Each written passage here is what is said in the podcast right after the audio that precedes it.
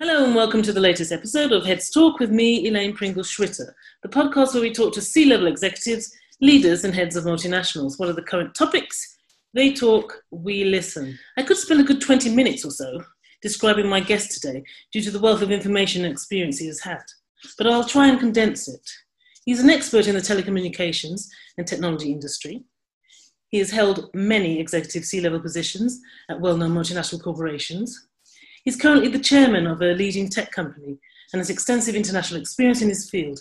But before we get into that, here's a message from our sponsors.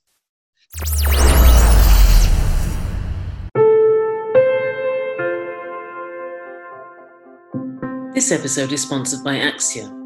Axia is the leading private cloud platform in the Atlassian and Mattermost ecosystem, combining intelligent solutions with security and control. Axia's clients profit from digitalization and automation of critical business processes in a cloud and hybrid architecture. 150 staff provide migration, engineering, and support services to over 200 leading organizations in 32 countries. Heads Talk podcast with your host Elaine Pringle Schwitter. Rene Schuster is the chairman of the board of Virtual Stock and has an enviable record in growing global telecommunications and technology businesses. He is most renowned for his achievement as CEO of Telefonica Deutschland, in which he led the company through the largest IPO in Europe and the most successful DAX IPO in 2012, raising 1.6 billion for uh, Telefonica Group. He grew Telefonica Deutschland from a 3 billion market capitalization company into a 14 billion euro market capitalization organization and in one of the largest telecommunications operator in Europe, establishing O2 as the number one consumer brand in Germany. As mentioned, Rene has held a number of senior leadership positions in the telecommunications and technology sectors, to include but not limited to the CEO of Adecco, European CEO of Compaq Computer Corporation, Chief Operating Officer at VimpelCom, one of the largest telecommunications services company, Global Marketing Director at Vodafone plc, Senior Vice President at Hewlett Packard. He was also a director at IBM and the managing partner of KPMG Consumer and Industry Markets, EMEA. If that's not enough, Rene also has extensive private equity experience, having been a partner at Vitruvian, a European private equity firm specializing in providing capital and high growth companies in the FMCG, retail, hardware, and SaaS sectors. A couple of things that were common in the description of Rene by the people he has led or have worked with is that Rene has an amazing sense of humor and is a very intelligent, visionary leader. So, wealth of information, experience, and expertise today for my audience, and we look forward to this conversation. So, Rene, happy to have you with us today. Good day to you, uh, Elaine, and uh, a real, real pleasure to be speaking with you. And uh, look forward to today's uh, discussion. Thank you for being with us today.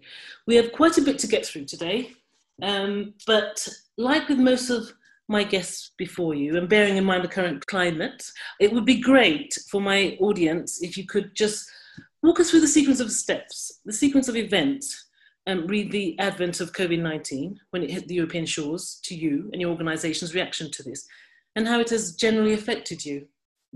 Yeah, I think that's an excellent question. And I think um, it's probably um, hit everybody in a little bit of a different way. But you know, sitting here in the UK currently, uh, we obviously watched with intrepidation what was going on in Italy. I think we were all just really shocked and surprised just how big the epidemic took its hold there. Um, I happened to be skiing with my children in, in Austria and just got back in time when um, I heard about um, what happened to some ger- German tourists in Austria. And then, of course, uh, it hit the UK um, I really reflected back on my own life, um, having to experience a couple of very interesting economic cycles. And what came to mind was the, the, the dot com bubble and bust. And I reflected just on how fast things changed uh, and how important predictability was in business and uh, stability. And um, I think this uncertainty that just really hit everybody in Europe um, is the thing that made everybody really nervous and apprehensive because you try to figure out where do I go from here? How do I protect myself? What does this mean? And um, many of us didn't know about that. And I mean, probably some of us still don't know some of that stuff. Mm-hmm. But, um, you know, as it actually took hold and governments did many um, things to um, have us work from home, et cetera, et cetera. I think the biggest question on everybody's mind was how am I going to run my business? How am I going to do my job from home? Mm-hmm. How am I going to do this without losing revenue for my business? Or how am I going to not lose my customers? Mm-hmm. And I think that was the big telltale sign um, that everybody went into as this pandemic, you know, hit our shores. Mm-hmm there was more more questions than the answers being provided for. So that was the thing. Um, but if we sort of flip it on the other side, am I right in saying that this COVID nineteen outbreak, to some degree, has been positive for businesses like yours, IT services, cloud infrastructure services? There must surely be an increase in demand and an increase in spend. Your organisation is um, really at the forefront in the retail sector for instance, which have booming online buying and selling activities, and the, the healthcare sector, NHS supplies and provisions. We are going to go um, in greater detail about your specific organisation, but can you, for my audience, generally elaborate on the, the boost or positives in this sector? Yeah, I mean, it, it was a perfect storm, and it was one of these things where, you know, um, my friends, my colleagues, my family members were either being put on furlough or they were being laid off or um, there was intrepidation and fear all over the place. And there I was sitting on a business that was all of a sudden booming because of this. It was uh, not something that you actually um, feel comfortable about talking about. Mm. But if you look at, um, you know, the ability to um, um, extend your range of products and services online, technology is uh, is a key factor. And of course, nobody was going to the high streets, nobody was going to the shopping centers, but yet people have to pay rent and people have things they need to sell that are sitting in inventory. And if you weren't really um, in a position where you could leverage this technology or actually had it up and running, you were you were in a really bad place. Hmm. Uh, if I reflect on my telecoms experience, you know, again, what a great business to be in. Everybody's at home and using the internet. Um, you could you couldn't ask for anything uh, better. Where consumers and businesses are actually using the bandwidths that you've uh, produced yeah. and created in order to, to make their, their lives work. I think the real challenge that I think everybody had, including me, is um, does remote working really work? And um, and I think that was really put to the test for a lot of people. And that kind of leads me quite nicely on to my next question. And you you talked about the people around you talking about furlough and downscaling and hibernation and terms like that and closures. We all know these are common terms and, and activities during the, the COVID 19 period. Um, but one of the things that's not widely talked about, which we just touched upon previously, is about the rapid upscaling requirements of many of the businesses due to the sudden increase in demand. Um, as mentioned in the introduction, you have a track record of successful business expansion and rapid growth. But surely this is unprecedented. I know this phrase is overused, but how do you go about growing um, upscaling a business in these COVID 19 times in the shortest of periods. This will, in some cases, require infrastructure changes, major financial injection, HR maneuvering, I don't know, technological add ons, etc. Many organizations had to literally grow overnight to meet the expected and exponentially high customer demand. What have you seen that you could share with my audience in this space, or just simply talk my audience through um, what that would entail? In particular, how does an organization make this possible in the timescales demanded? I think that's an excellent question, and I think a lot of people struggled with it um, wholeheartedly. And uh, again, I just reflect on my own experience. And I mean, the one thing that you need to keep in mind is, um, you know, to have that entrepreneurial spirit. In other words, um, take a risk. Um, pretend, if you can, that the business belongs to you. If you own the business, what would you do? Mm-hmm. How would you service your customers? How would you react quickly? It's times like this where perhaps you know, this is what makes humans so great.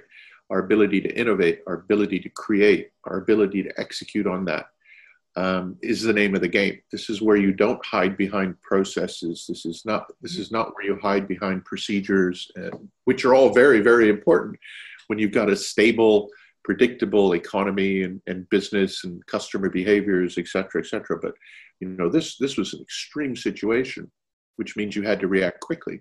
And we all know that when you react quickly, sometimes you make mistakes. And I think that the key here is to be tolerant, is to accept some of these mistakes because it's only through these mistakes that you're going to learn. And there's a lot, a lot of people that have never ever been through something like this. You know, if you're if you're a young person under the age of 40, you've never even seen any of this stuff before. You've never seen a dot com boom and bust. Mm-hmm. You, you, don't have any experience in this stuff. And then, um, so I think the key is this entrepreneurial piece that, that, that I mentioned and the ability to take risks going forward.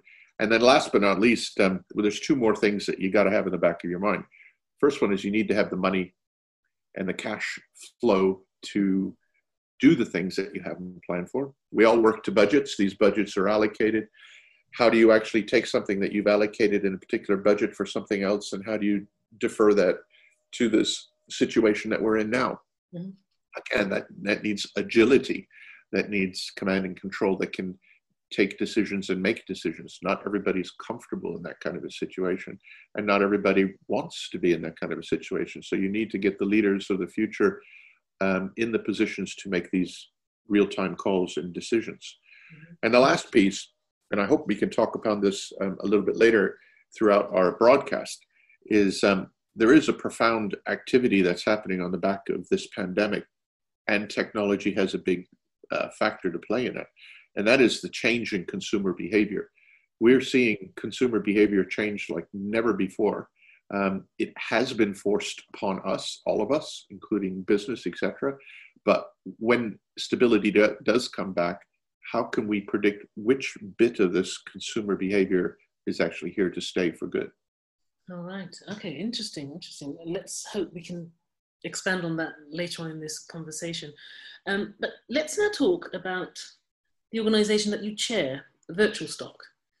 Um, Virtual Stock works with some of the best known names in retail, as well as healthcare.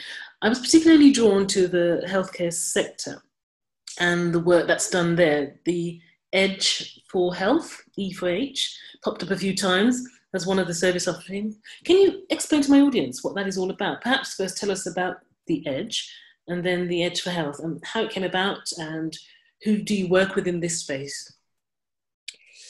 Excellent. Um, yes, so the Edge for Health is a, a really, really compelling uh, value proposition based on innovation and creativity. Um, but it's also an experience that we all already know, and that experience is uh, Amazon.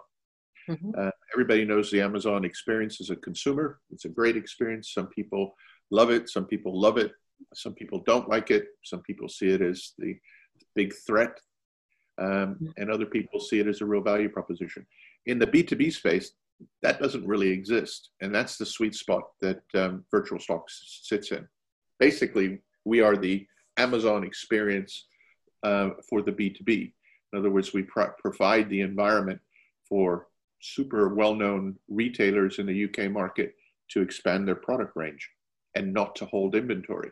So, if you can imagine if you're trying to buy something from whoever and um, that person or that company is out of stock, um, we have such a rich relationship with over 10,000 suppliers in the UK. Chances are that product that you want to buy is coming from a supplier that's already on our network and on our product. So what we do is we give the entire customer experience over to the brand, to the retailer. You think you're dealing with that retailer, and really behind the scenes, you're actually dealing with us in the form of a white label.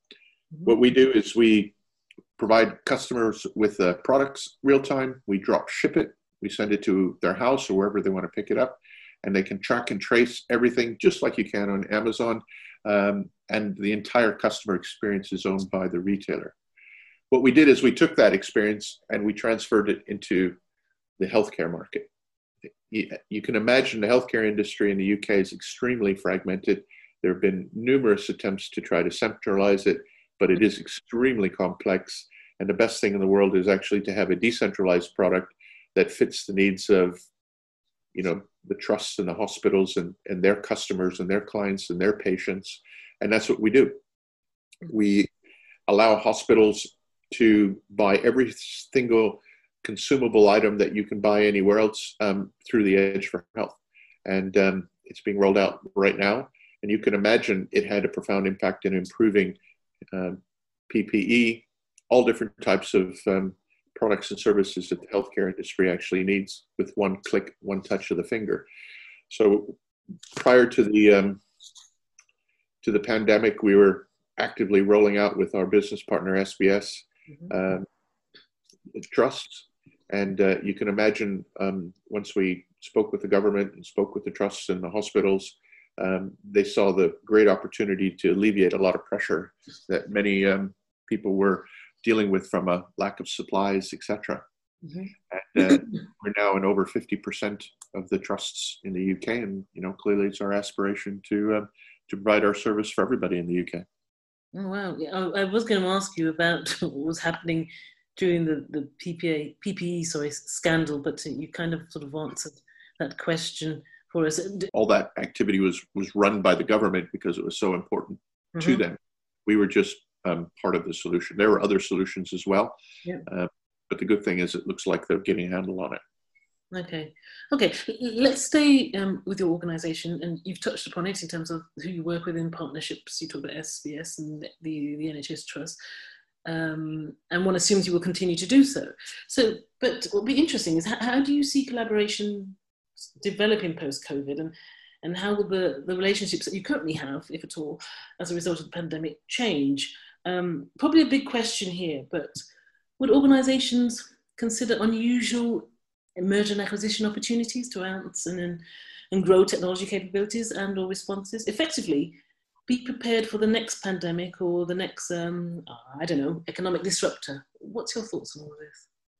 I think again that's a really really good question and it's probably almost the perfect timing question for people to mm. consider because my honest opinion is i don't think many people are actually thinking um, the way that you're um, putting this question.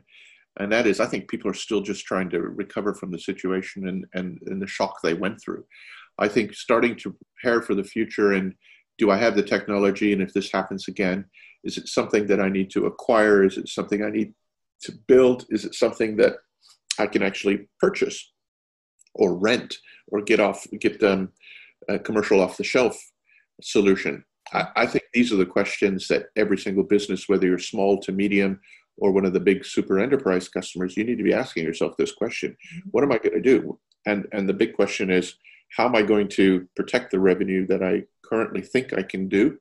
How am I going to increase it, if possible? How am I going to keep my customers satisfied? And how am I going to keep my employees satisfied with the technology that's going to give them new skill sets and new abilities to deal with the future going forward?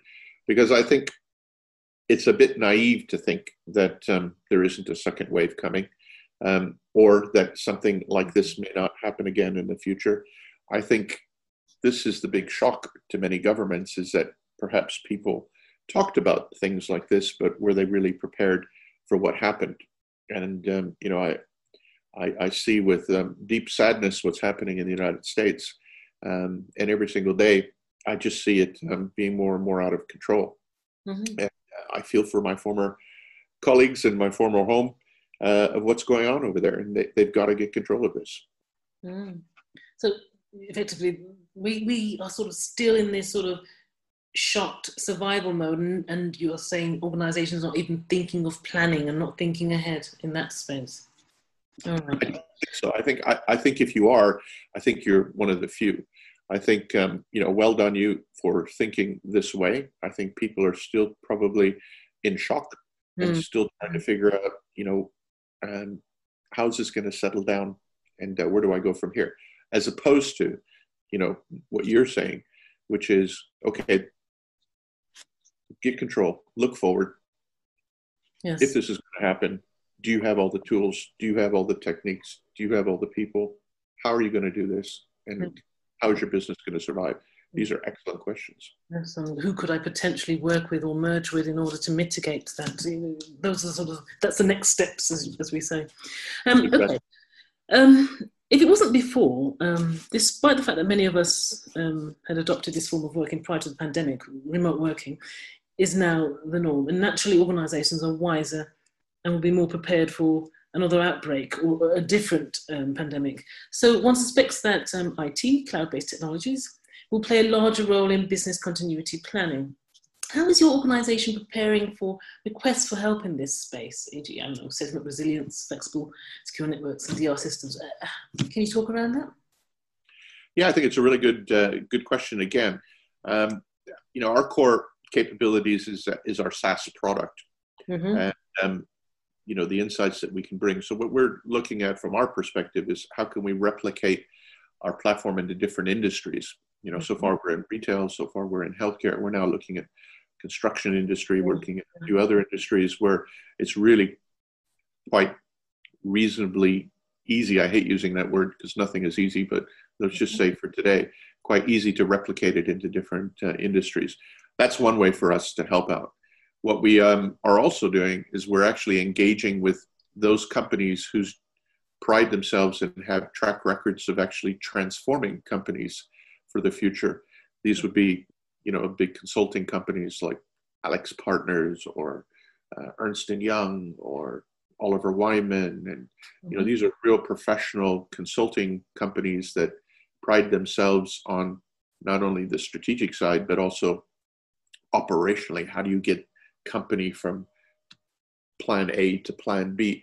We're, we're talking with these organizations and really trying to figure out how we can sh- leverage our insights combined with their insights so they can offer these tools techniques and new ways of doing things because you know the big transformation the big erp implementations of of the past aren't going to happen for the next five years. It just takes too long. It's too complex. It has too much risk. You've got to convert too much data. And the business's cases never really truly if we're honest line up. So I come back to what we talked in the earlier uh, in our program here is I think this is where innovation, creativity, and time to market and speed to market is is going to be a real differentiator. And if you've got something that can do that, I think you're going to be on top of your game. Mm, okay, that's interesting because um, I want to. The next question is a fairly general question, and you touched upon it in a previous answer when you talked about uh, companies, individuals tapping into their entrepreneurial gene. Um, and I'd like you to answer this. It doesn't have to particularly be about in your sector, but just a, a general question. Um, what companies, organizations, institutions, all known entrepreneurs, and even that you've talked about, have you seen doing something to mitigate or even work through the current situation that has really impressed you? Um, have you seen or observed anything innovative as a, as a result of the, the current climate? Uh, it's a big open question. Please answer it how you want.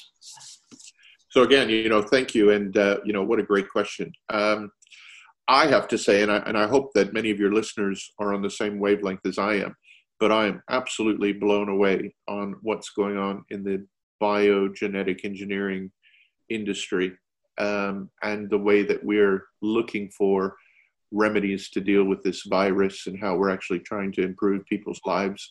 The combination of this breakthrough technology, how it links to IT, software, artificial intelligence, um, and just downright biogenetics is is mm-hmm. really incredible. I, I, have to say that's got to be the new frontier. If you're um, you know, if you're in this industry, as far as I'm concerned, you know, I grew up in the 60s and 70s. Uh, mm-hmm. my hero were the astronauts. Full stop. You know, to think that you can actually get on the on the moon with something that uh, was only in sci-fi. Well, I think the astronauts of the future are people that are in biogenetic engineering and what they're doing to actually help mankind. I have to say, it's incredible. Uh, the adoption rate, the breakthrough, and the collaboration that we're seeing on an international yeah. scale is yeah. really quite quite compelling. Um, and, uh, you know, I wish them all the luck they uh, they possibly can get in order to be successful. Right, indeed. Um, it has been said that this pandemic has expedited. You talked about bio genetic industry, but expedited digitalization generally, digitalized solutions for many organizations. Do you think this pandemic has squashed the fear of digitalization and everything digital, or in fact increased it? Um, it would be interesting to get your experience and thoughts on that. So, I mean, I, you know, that the easy answer for me is to say yes and no to that. You know, without a doubt, and I think we have all proven because we've been doing this now for three months um, you can survive. And yes, uh, remote working does work. And yes, you can steer your company, et cetera, et cetera. And there were probably a lot of naysayers and a lot of doubters. And there was also a lot of people that says you need to actually be in front of me, or I can't realize if you're doing a good job. There's a lot of people that like to micromanage, et cetera, et cetera. I think that has been broken. I mean, I really do. I think I think um, management has a far, far greater trust with its employees and with its uh, individuals on how you do things and how you run your business.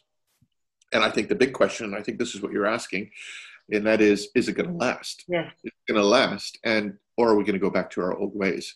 And the thing that pops to my mind is, I think part of the answer is it really depends on how the economy bounces back. So we've we've heard this now from the chancellor, from other economists. Are we going to have a V-shaped recovery? Are we going to have a U-shaped recovery, or are we going to have an L-shaped recovery? Each one has different connotations. My hypothesis that I would submit to you and your listeners is that if it's a V-shaped, in other words, we're going to recover a lot quicker than we all thought. I think there is a risk of us going back to our old ways because we we can and uh, it's easy it's easy to forget what we went through if we go to a u-shaped in other words it's going to be a prolonged maybe six months a year a little bit further where economies continue to flatline and in many cases shrink um, i think the new consumer behaviors the new things that we've been through in the last three months is here to stay and i think it'll be deeply embedded in in in the culture of mankind and uh, in our human psyche. Mm-hmm. And of course, if it's an L shape, I, I, would say guaranteed, and we'll never go back to the old ways. And you know, you hear people talking about this all the time. You know, retail is completely changed. Uh, who's going to go in the high street? Who's going to go into the malls? I mean, I'm not a doom and gloom merchant, and I do believe in again the human ability to innovate and to be creative. Um, but I think the economic outcome and where we are heading in the next probably three to five years will dictate whether this is just a blip on the radar and we tried out some really cool things where we all survived, or if it's fundamentally going to be the way that we're all going to do business in the future. What is your gut telling you in, in terms of the, the recovery shape? Would you say it's a V or a U or an L? My gut uh, and all the analysis that I've seen is um, I, I do predict more of a a U-shaped approach. I, I, also think it will be different in different countries and different geographic areas, but I think as a whole, I think the V-shaped is um, a bit wishful thinking. and uh, clearly, there's a lot of people that need to say these things because you don't want to say um, the other alternatives. Um, and I think we need to kind of all of us put our own uh, analysis together based on facts and data that we have at our fingertips. But in, in the world that I live and in the businesses that I see, mm-hmm. and me personally, I'm, I'm more in the U shaped. And uh, I think that's being optimistic. Okay. Um, let's stay with behavior. I mean, the question I just asked you was about um, digitalization and how that's changed people's behavior. You mentioned at the very beginning um, the changing consumer behavior, and you, you, wanted to expand on that. Expand, Rene. Tell us what is it you'd like to talk about in that space, um, in terms of their behavior change. Yeah, so this is something that I've been um, really contemplating in my own mind, and I don't have all the answers to this, and I think many of your listeners probably have much much better answers to this. Uh, so we should probably all pull together and see um, where it goes going forward.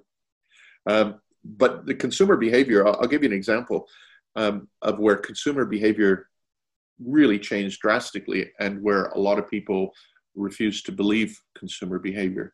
Mm-hmm. And I think I'm at that point right now where I'm just really trying to understand what part of the consumer behavior do I believe and what I don't believe before I can actually get it into product predicting. And the situation I can reflect on is um, is SMS uh, and WhatsApp in, in the telco industry. You know, I was running some of the largest telco businesses in the world and enjoying a fantastic product and business called SMS that was uh, generating uh, copious amounts of revenue at 100% margin. And within a three to four year period, it completely disintegrated and ceased to exist because it was disintermediated by a fantastic product called WhatsApp. And there were many derivatives that were similar to that as well. And the denial that consumer behavior has changed, or the having the customer insights of understanding what customers actually value and where would they actually change their behavior and what are these attributes that makes a consumer change his behavior are the things that these very bright and sophisticated telecommunications companies just flatly missed. Mm-hmm. there were these uh, fantastic, innovative, creative people in the Silicon Valley that said, I know exactly what customers want, and I know exactly what they value, and I know exactly what they're going to pay for, and I know exactly what they're not going to pay for. And oh, by the way, I think there's another commercial model here on how we can actually satisfy uh, consumer behavior and consumer demand, um, and at the same time make money a different way. And I think that's the challenge I'd like to give to all your listeners is, you know, we've just been through this pandemic. Um, you know, are are consumers really going to flock back to their old ways? Or in this pandemic, certainly from a consumable point of view, is there anything that has changed in, in their behaviors where they've tried something, they're actually quite satisfied with it? They're satisfied with the quality, they're satisfied with the price, they're satisfied for the experience. And to be truthful, they'll go back to it. And I think that's that's the thing that I would challenge all your listeners to with um, today's pandemic. And then how can technology really enhance that customer experience going forward? And I'm looking at those things um, with the businesses that I'm running myself. So that's kind of where I am in my thinking. Mm-hmm. Uh, it hasn't progressed into, oh, by the way, here I got a really good idea. I'm going to go execute. Um, again, I, I'd love to talk to you more about that and, uh, and maybe hear some feedback from your listeners mm-hmm. on uh, where they think the future might be.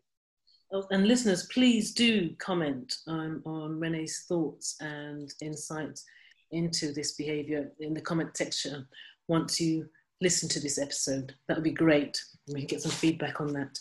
Um, let's move on. Um, let's look at uh until a vaccine is found, whether lockdown is fully lifted or not.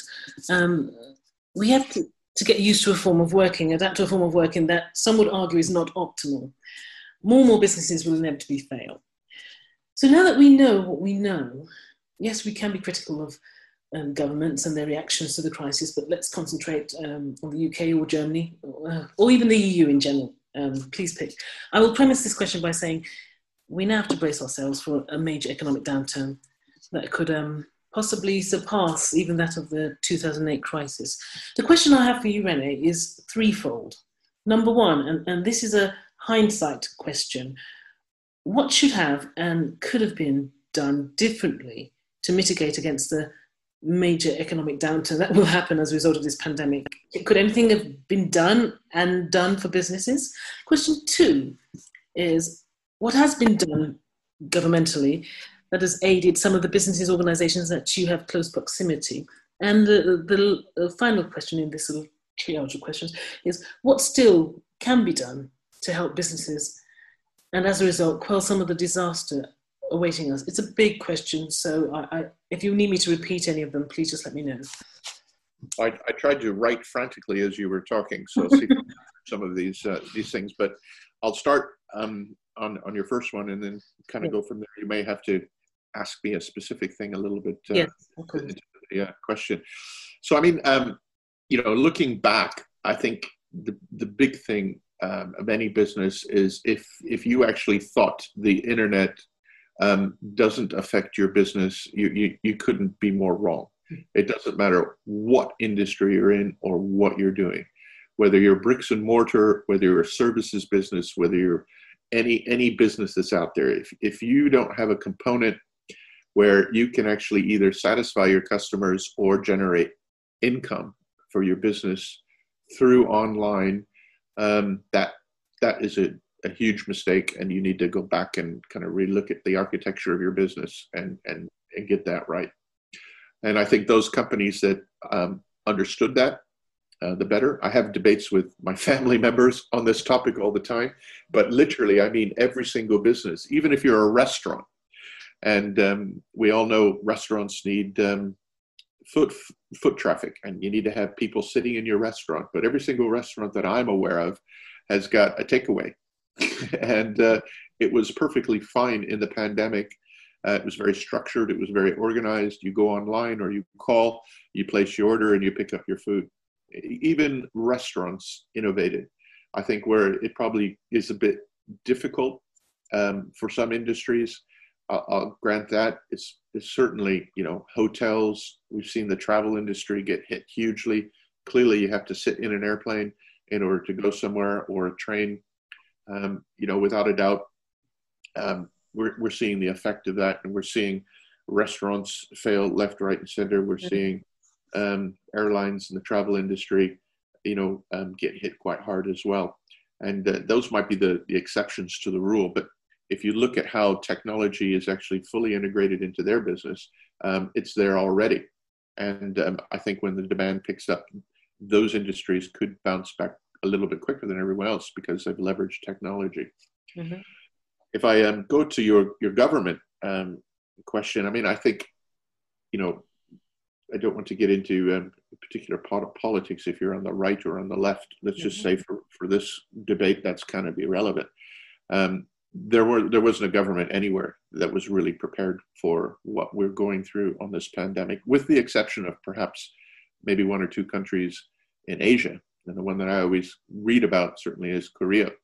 And why was Korea a little bit more prepared than everybody else, or maybe Singapore, etc., is because they went through a SARS, mm. and uh, the governments were a little bit smaller than some of the big governments here in Europe.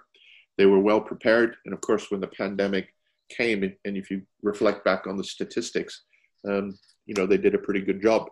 I hope our government, I hope governments in Europe, I certainly hope the government in America learns from these things and and and really prepares um, its people, its nation, and its businesses for something like this in the future. I would say, you know, the first time, um, shame on you. The second time, shame on me. So I, I hope there's a massive lesson there. I think the thing that governments did really, really well, and really, really well, is actually putting together a furlough program. Mm. I think the furlough program has um, really extended um, employment, and um, I think um, you know, again, it goes back to this V-shaped versus U-shaped versus L-shaped recovery. Um, you, you, you can't have a furlough forever because nobody can afford it. We all know that. And um, although we all recognize that taxes might have to go up, nobody really wants taxes to go up. Let's just be clear about that. Mm-hmm. But something has to pay for the, for this activity. My fear and the hypothesis I have on the furlough program is that when it's ended, because a lot of companies aren't prepared for the future, and, and have not taken this threat ser- seriously and have not prepared for a U shaped recovery or an L shaped recovery. I fear that many of these people that are on furlough will then lose their jobs. And I think that's a disaster. I don't blame government for that. I blame for businesses being ill prepared um, for what we're going through and what we're going what we're going through in the future. Mm-hmm. Um, it's a little bit harsh, but um, I do think you can do proper planning and proper risk planning, and all of us should wake up to this threat going forward. Can you ask me your last question one more time? last question you kind of answered. Um, the last question was like, what still can be done to help businesses as a result quell some of the disasters awaiting us? Um, just before you answered that, you, you said businesses should have been done more. Wouldn't you class this as almost like a force majeure? Yeah, yeah, it could be. It could be. Um, but I also think, um, I, again, I think it's terribly naive to think that everything's just going to bounce back to what it once was. Um, I've been reading an awful lot about supply chains and how long will it take for global supply chains to to get bounced back. And I've heard mm-hmm. different types of um, reports on that. I've read reports from you know 12 months to 48 months to even longer than that. So I think you know our ability to actually tool up and to get back to where we are, where we were, I think it's going to take a lot, lot longer than everybody thinks. Remember, certainly for the last three months, people haven't been selling very much. So mm-hmm. annual reports and the uh, earnings reports are yet still to be uh, published. And you know, clearly, I'm sure the stock market has priced in bad news, but what it hasn't priced in is bad news over the next six months. Uh, and if that does happen, um, basically that will give more credibility to my U-shaped and L-shaped um, mm-hmm. recovery, mm-hmm. which means people aren't going to be buying as much as they used to, regardless if it's a product or service. Which means we're not going to be producing as much, which means um, the entire working labor force will shift into different skill sets mm-hmm. and different capabilities. And um, I think it's a little bit too soon to predict that, but I hope there's some people smarter than me that are modeling some of the possibilities of where the future may lie mm-hmm. and how do you prepare your business for that going forward? And does you know let's let's put the you know the question that that nobody really wants to answer. Are there parts of your business that you should exit? Are there parts of your business that you know based on what you've been through and what you think the future might be is it uh, sustainable? Or is this now the best time to kind of shift your strategy a little bit and, and get out of things that you think really aren't going to survive if it does happen a U-shaped or L-shaped recovery. I hope companies are having those debates internally. Mm-hmm. Um, and again, you don't have to be a big corporation to have these discussions. You can have these discussions mm-hmm. uh, in smaller businesses as well. Mm-hmm. Okay, so um, let's end on end on this question. Um, this is post COVID nineteen. We are going to get there, whether it's six months, eighteen months. A lot of the conversations I've had, some of the the best guesstimates have been 18 months, or the most optimistic have been 18 months. So, generally, what does that look like to you? So, again, I, I fundamentally believe in two fantastic human characteristics that nobody can predict. And it's because of this um, I remain optimistic. And that is, I firmly believe in our ability to innovate and to be creative. And it's through humans' ability to innovate and creativity um, that will delight and exceed any type of recovery program that anybody can come up with. I think if you just look at um, statistics sometimes, and if you look at past performance and draw a straight line, it can be um, pessimistic. And the only way to break that pessimism is to be optimistic. So for me, I'm quite um, chuffed because uh, I'm still in the telecommunications industry. I think fiber to the home is going to take off in a big way. I think um, technology will continue to accelerate and to bring efficiencies into the marketplace. I see some really interesting software solutions out there that look really innovative from a B2B perspective, and I see people investing in stuff like that. Mm-hmm. And of course, um, my own business in Virtualstock, I think uh, we're absolutely ideally placed to to help people um, grow their businesses and uh, service their customers in a different way. So I plan to stay focused and true to my strategy. And um, I hope all of your listeners have theirs put together as well. Heads Talk will have another conversation with you, Rene, and we are looking forward to that. So there will be a part two um, about a specific, very current topic um, that you've hinted uh, about. I mean, I'm not sure if you want to elaborate on that. Um, I'm sure um, will very much interest my audience. Um, I'll leave them hanging, and we will announce this in the near future. But for the time being, Rene Schuster, many thanks for your time and insight. Thank you very much. Thanks for joining me today on this episode of Heads Talk. Don't forget to subscribe to the show via my website, elainepringle.com forward slash Heads Talk, or wherever you get your podcasts. Finally, I'd like to thank our sponsors, guests, and you for helping to make the show possible. Please join me next time where I'll be featuring more executives, decision makers, and heads of multinationals.